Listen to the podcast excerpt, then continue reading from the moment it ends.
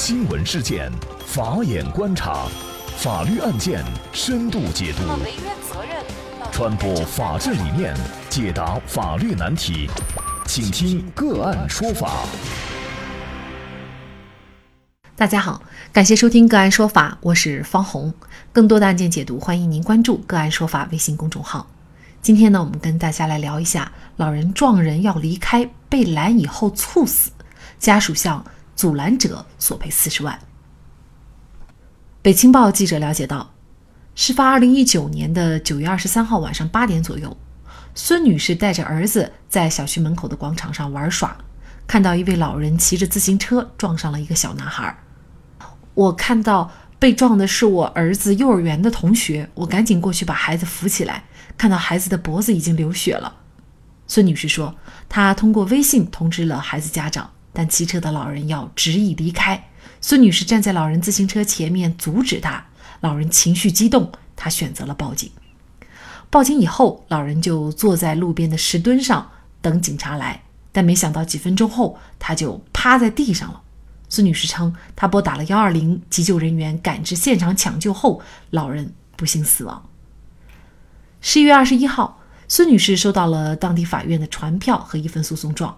死者家属认为。郭女士带孩子在行人非机动车辆通道处占道休闲、玩耍、打闹，对正常通行且身为残疾人的老人恶言恶语相向，并阻拦不让其通行，对老人恶言恶语纠缠二十多分钟，导致老人心脏骤停不治身亡。郭女士应当承担老人死亡的过错责任。鉴于以上，老人家属要求判处孙女士及物业公司赔偿四十多万元。孙女士还要向老人家属赔礼道歉，并在小区张贴文字道歉信，不少于三十天。那么，孙女士到底该不该为老人的死承担责任？吵架导致一方因心脏病发作猝死的案件不少，有的被判刑，有的要承担民事赔偿责任，有的却不需要承担责任。这个界限到底在哪儿？就这相关的法律问题，今天呢，我们就邀请北京盈科昆明律师事务所王青山律师和我们一起来聊一下。王律师你好。那么就这相关的法律问题呢，今天我们就邀请北京盈科昆明律师事务所王青山律师和我们一起来聊一下。王律师你好。嗯，你好，大家好。非常感谢王律师啊。那首先，这个案子作为孙女士来说，她觉得自己很冤啊。但是呢，作为老人的家属，她跟她索要是四十万块钱的这个赔偿。那么，她到底该不该承担责任？从法律上判断的这个标准是什么呢？我认为孙女士在这个案子中不承担任何责任，至少从现在看到的资料上讲，她不应该承担任何的责任。她所做的一切都是合法的。嗯，至于说。他辱骂过这个老人的话，嗯，辱骂是一个很宽泛的概念，不可能用这个概念来确定孙女士的责任。但是我想，当时现场是有很多人的，这个事情完全能够调查清楚。以我的经验，这个辱骂这个情况的话，应该是不存在的。所以呢，从目前的整个的案件的事实来看，孙女士一切行为都是合法的，而老人的行为。相反，嗯，有很多不合法的地方，所以孙律师从法律的角度讲，他不应当承担任何的责任。也就是判断他承不承担责任，就是看他行为合不合法，是这个标准吗？合不合法当然是一个非常非常重要的标准，但也不能说是唯一的标准，然后根据要件来，根据法律承担责任的侵权责任有四个要件，根据这个来，嗯，判断。主要是这个案件涉及到哪个要件可能会存在一些争议，因为家属认为，呃，孙女士呢，她当时如果不跟老人纠缠的话，那么老人也就不会最后猝死，就是认为孙女士是有过错的。这里面的要件的话，呃，就是从两个方面来判断，第一个是过错的判断，第二个是因果关系的判断。这两个判断的话，孙女士都不可能承担责任。第一个过错。那孙女士一切呃行为都是合法的，当然不不没有过错嘛，合法的行为不存在过错。那有人说，比如说家属说你这么大岁数的老人，你还要跟他撕扯，甚至呢还说有辱骂的这种情况，这个算不算过错呢？他有撕扯或者辱骂的行为的话，那算是过错的。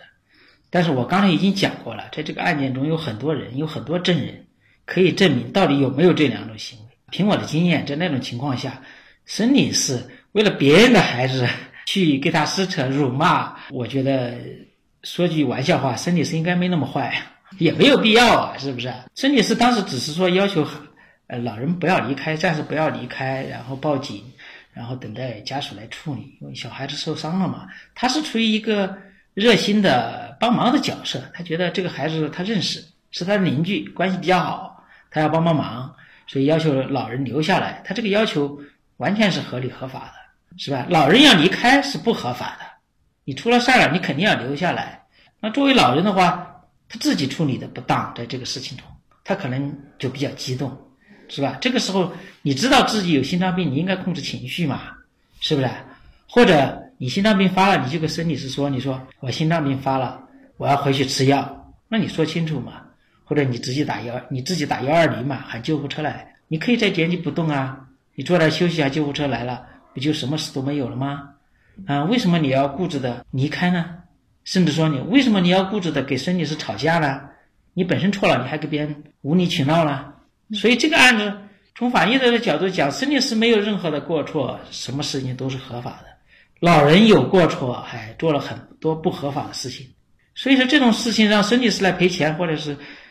老人不负任何责任的话，那成了怪事了。嗯，嗯，那我们从另外一个角度看啊，这个如果一旦孙女士或者说孙女士她就是这个孩子的母亲，她就有可能情绪激动，你撞了我的孩子，我不让你走，那么也有可能就出现辱骂撕扯，是不是？一旦出现辱骂撕扯这种行为，他就还是要承担一定的责任呢？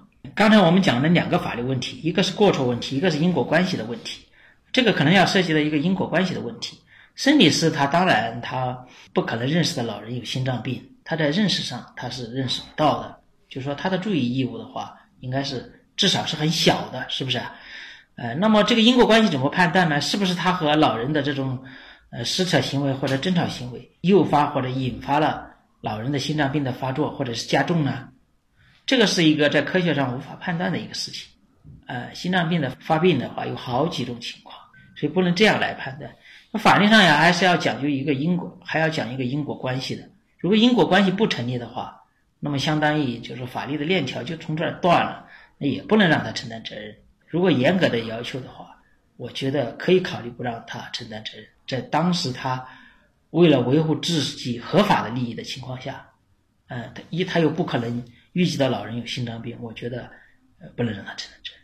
另外一种情况就是在民事责任中的话。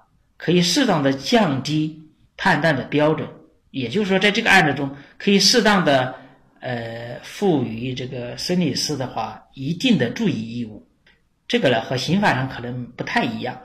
那么从这个角度讲的话，可以让孙女士承担非常小的责任，没没有明确的法律规定，可以参照交通事故中无过错一方给过错一方承担百分之十的这种。我觉得孙女士可能是不是承担百分之十以下的责任比较合适啊？当然，在这个案子中啊，还是我还是觉得他不应该承担任何责任。其实，因为吵架发生的纠纷，甚至最后承担民事还有刑事责任的这种情况是非常多的，所以我们可能有的时候大家很不明白到底怎么来区分啊。那你比如说两个人吵架，我们曾经也关注过一个案件，就是两个人在一起吵架了。呃，我之前就知道对方有心脏病啊，但是我还是呃情绪没有控制住，跟他吵架了，结果对方就是心脏病猝死啊。那这种情况往往就是被认定为过失致人死亡罪，还挺多的，类似于这样的案子啊。这个也是一种吵架，为什么这个就会构成犯罪呢？吵架构成犯罪的这种情况，我个人认为就是说，如果明知道对方有比较严重的心脏病，你还故意去刺激他的话，这个可以考虑过失致人死亡。但是在量刑上也要从轻，这种情况的在主观的认识上，还是和刑法的要求的话，还是有一定的差别的。刑法上是一定要要求这个犯罪嫌疑人能够清楚的认识到自己行为的社会危害性，不管他是故意还是过失，一定要他思想上认识。所以所谓刑法上没有意识就没有犯罪的。那我们也知道，就是前一段时间发生一个大家非常关注的案件，跟这个也特别类似啊，就是电梯里劝烟的这个案件，老人在电梯里吸烟，嗯，是名医生啊，他就劝烟，结果劝烟的时候就导致老人情绪不稳定，然后心脏病发作。那当时我记得是一审还是判了医生已承担一定的责任啊，然后二审是改判撤销了一审判决，认定这位医生是没有责任的哈。他这个其实也是一个劝阻的行为，结果险些被担责哈。这个问题近年出现的比较多，呃，也出现了好几个案例，不管是承担民事责任，或者是承担甚至是承担刑事责任，都是不对的，尤其是承担刑事责任，这个几乎是错的比较离谱了。我们这个司法人员。嗯，特别是检察院和法院在对这这一类案子的做出一判决的时候，一定要慎之又慎。包括著名的这个南京的彭宇案，是吧？最后导致的社会风气是老人倒了都不敢扶了，导致了大面积的道德的这个滑坡。这是一个就是说检察院或者是法院，我们搞法律工作者的这个对社会的一种误导。特别是法院做出了这种判决以后，谁还敢正当防卫？谁还敢见义勇为？那这些法条就形同虚设了。法律呢有迁移性，不要什么什么事情都往刑法上靠，不要用刑法去解决所有的问题，不要因为一两个不讲理的老百姓一闹，法院就要按照他们闹去判。严格的执行法律才是最好的一种结果。那问题出在哪里？是正当防卫等等这些法律的错误，还是我们在运用中运用的错误，还是我们个人理解的错误？我们应该好好的反思一下，啊，法律毕竟是社会一般的这个老百姓行为的一个标准，我们不能把这个标准搞坏了。搞坏了以后，有很多事情会出现非常不好的影响。前一段时间，这个最高人民法院和最高人民检察院出了很多有关正当防卫的案例，或者是其他的一些文件，这说明了什么？这说明我们以前对正当防卫的理解和运用都是很有错误的。我们的法律、我们的刑法、我们的民法都有正当防卫的规定，但是我们的法院为什么没有正当防卫的判决呢？这个法条形同虚设，那我们人大全国人大制定的法律不就形同虚设了吗？嗯，是不是啊？那到底是什么原因？我觉得。这个大家要深入的思考，哪些行为是法律倡导的，哪些行为是法律所禁止的，这个界限应该很清晰。因为法律的一大功能就是预测，我们大众至少能够预测我们做出的这个行为的后果会是什么，我才决定我是否应该去做。如果我们每做一件事情，甚至是一种热心帮忙的事情，都会遭遇法律风险，那么法律就成了我们头上的达摩克利斯之剑，终日。让每个人都惶惶不安、无所适从。好，在这里再一次感谢北京盈科昆明律师事务所王青山律师。那也欢迎大家通过关注“个案说法”的微信公众号，具体的了解我们本期案件的图文资料以及往期的精彩案例点评。另外，您在生活工作当中遇到一些法律问题，都欢迎您通过添加幺五九七四八二七四六七幺五九七四八二七四六七这部电话号码的微信号向我们进行咨询和交流。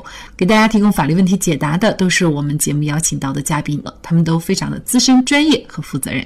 感谢您的收听，我们下期节目再见。